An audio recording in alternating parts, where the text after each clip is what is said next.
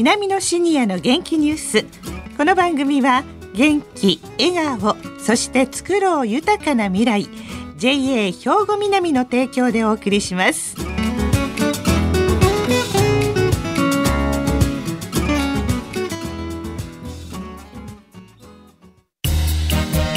皆様の元気生活を応援する JA 兵庫南。近畿最大級の農産物直売所虹色ファーミン。おすすめは JA 兵庫南エリアの新鮮な地元農産物。皆さんおはようございます。藤原まさです。南のシニアの元気ニュースの時間です。今日も南野学園の元気なシニアの皆さんが気になったニュースや話題を取材しラジオをお聞きの皆さんにお伝えいたします。今回は南野学園ラジオ放送サポーター D 班の方々に来ていただいています。それでは自己紹介からお願いします。おはようございます。太田由紀子健康づくり学科3年です。福島はじめ園芸学科4年です。大石育代文化学科3年生です。はいよろしくお願いします。よろしくお願いします。さあ今日は何をお伝えいただけますか？大石さん。はい。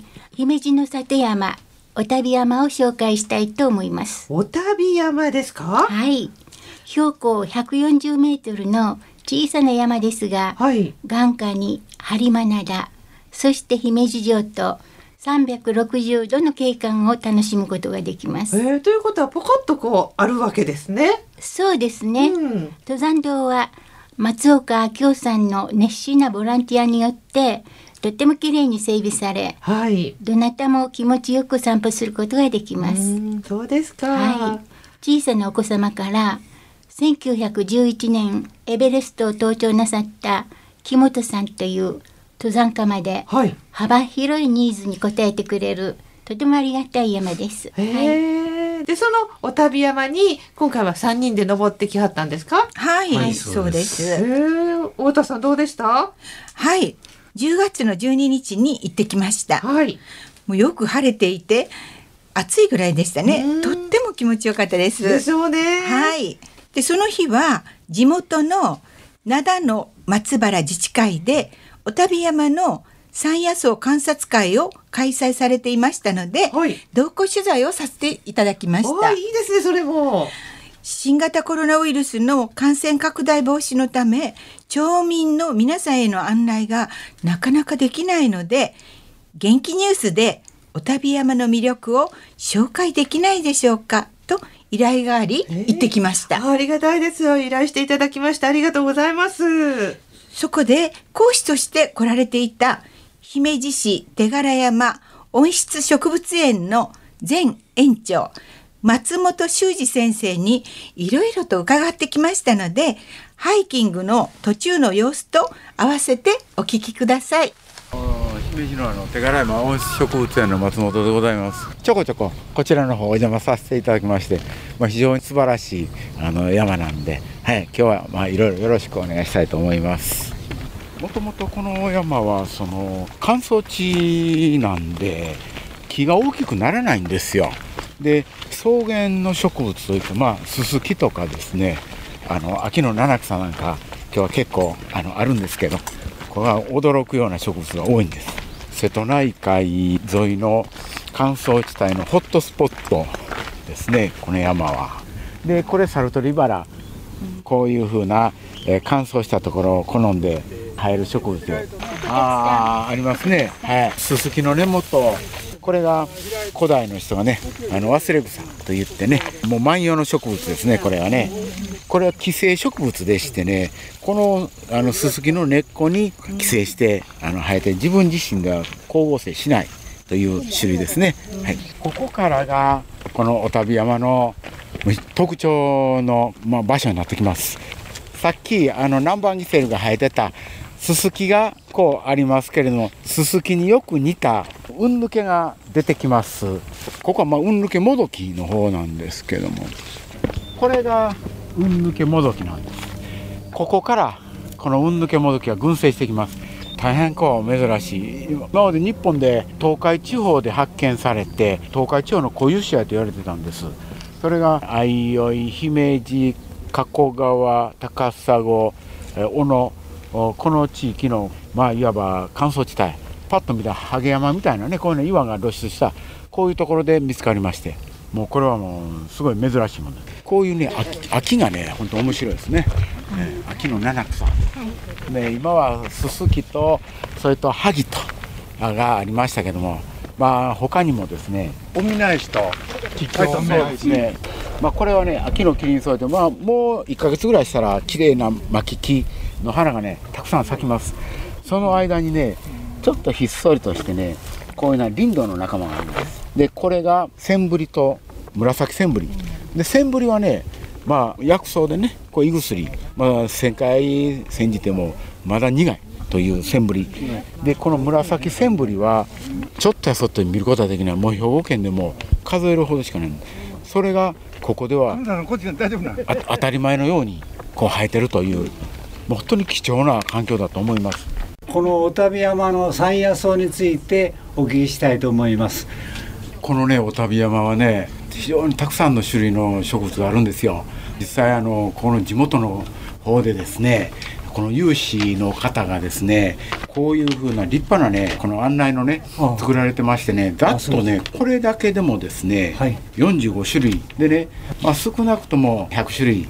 中でもですね、はい、この小旅山の特徴は、はい、今我々がいるようなところで地面までよく日が当たってます、これがね大切なんです。それと非常に痩せてる土。それと水が少ない乾燥したような感じの土なので木が大きくならない。で草原を形成してるこの草原にはたくさん特徴的なんですざっとですね今日も10種類以上の絶滅危惧種。でねまあ我々は簡単に絶滅危惧種と言うんですけどもここにある絶滅危惧種は地域の絶滅危惧種なしに日本全体の絶滅危惧種が多いんです、まあ、そういうふうな特徴がありますね。いやでもこんなにねたくさんのお花が今もあるということは本当にあの地元の人に守られてるお山なんですね。福島さん。はい。私たちが行った日は秋の七草の一つである萩の花が満開でした、他にも桔梗やススキなどが至る所にありまして、うん、季節を感じられる場所でした。えそうですか。またあの今回の観察会には93歳で毎日のように登っておられる、はい、金沢俊和さんと住谷義輝さんにお話をお聞きしましたのでお聞きください、はい、お名前お伺いできますでしょうか？ああ金沢俊和ね。はい。お年はおいくつでいらっしゃるんですか？93ええー、93ですか、はい、どのぐらい登ってらっしゃるんですか？さあ30年ぐらいなんのちゃうか？30年、うん、毎日登って用がなかったらな。へえ。大体どのぐらいで頂上まで登りきられますか？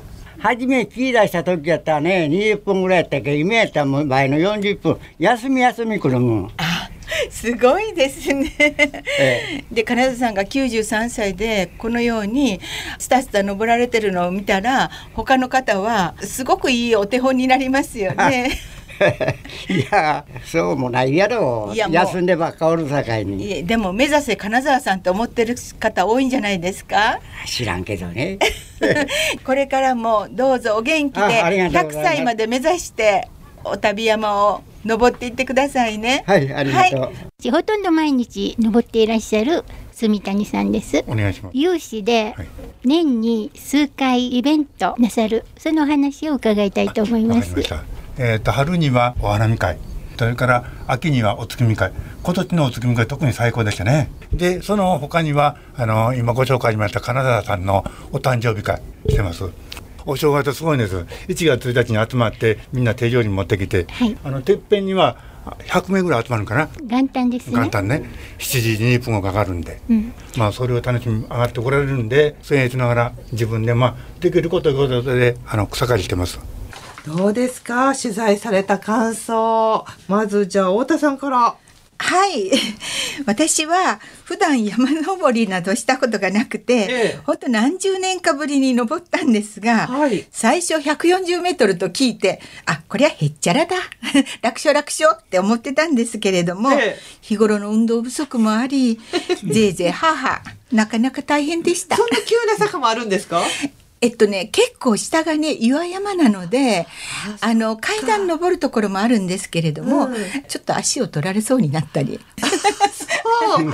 そう。なんです。それでね珍しい山野草を見たり、はい、涼しい秋風に吹かれてまた山頂より白浜の町やメガの町を眼下に見下ろしてすごく爽快な気分になりました。リフレッシュされたわけですね。はい。そうですか。そして福島さんはいかがですか感想。はい。私も小旅山というのは初めて登ったんですけれども、はい、私自身が加古川で、えー、姫路板非常に近いんで、ええ、白浜とか、えー、灘の喧嘩祭りというのはよく知ってるんですけど、はい、小旅山というのは全く知りませんでした、うん、登る時にですね高さ140メートルだと、えー、聞いて里山の気分でですね 気楽に参加したんですけど、はい、しかしいざ登ってみるとですね、えー、片道1キロメートルしかもアップダウンのきつい山道で、はい、えー、大変苦労しました。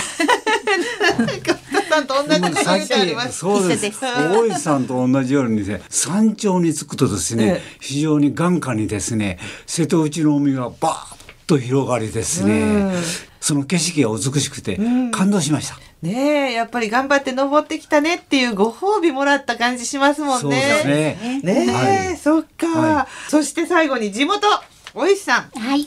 あの松原八幡神社っていうのがありまして、はい、毎年10月14、15日灘の喧嘩祭りとしてとっても有名ですね。はい、で15日はお旅山の麓の広畑っていうところでみこしと屋台の練り合わせが行われます。うん、現在白浜松原にあります八幡神社はもともとお旅山にあったもので年に一度の祭りの際里帰りのような行事とされているそうです。ああそうなんですか。はい、かそういう言われ初めて耳にしました。もともとそのお旅山の上にあったんですね。そうなんです。で場所を変えて現在のところにあるんですけれどもで両方にあるわけですね今お旅所と。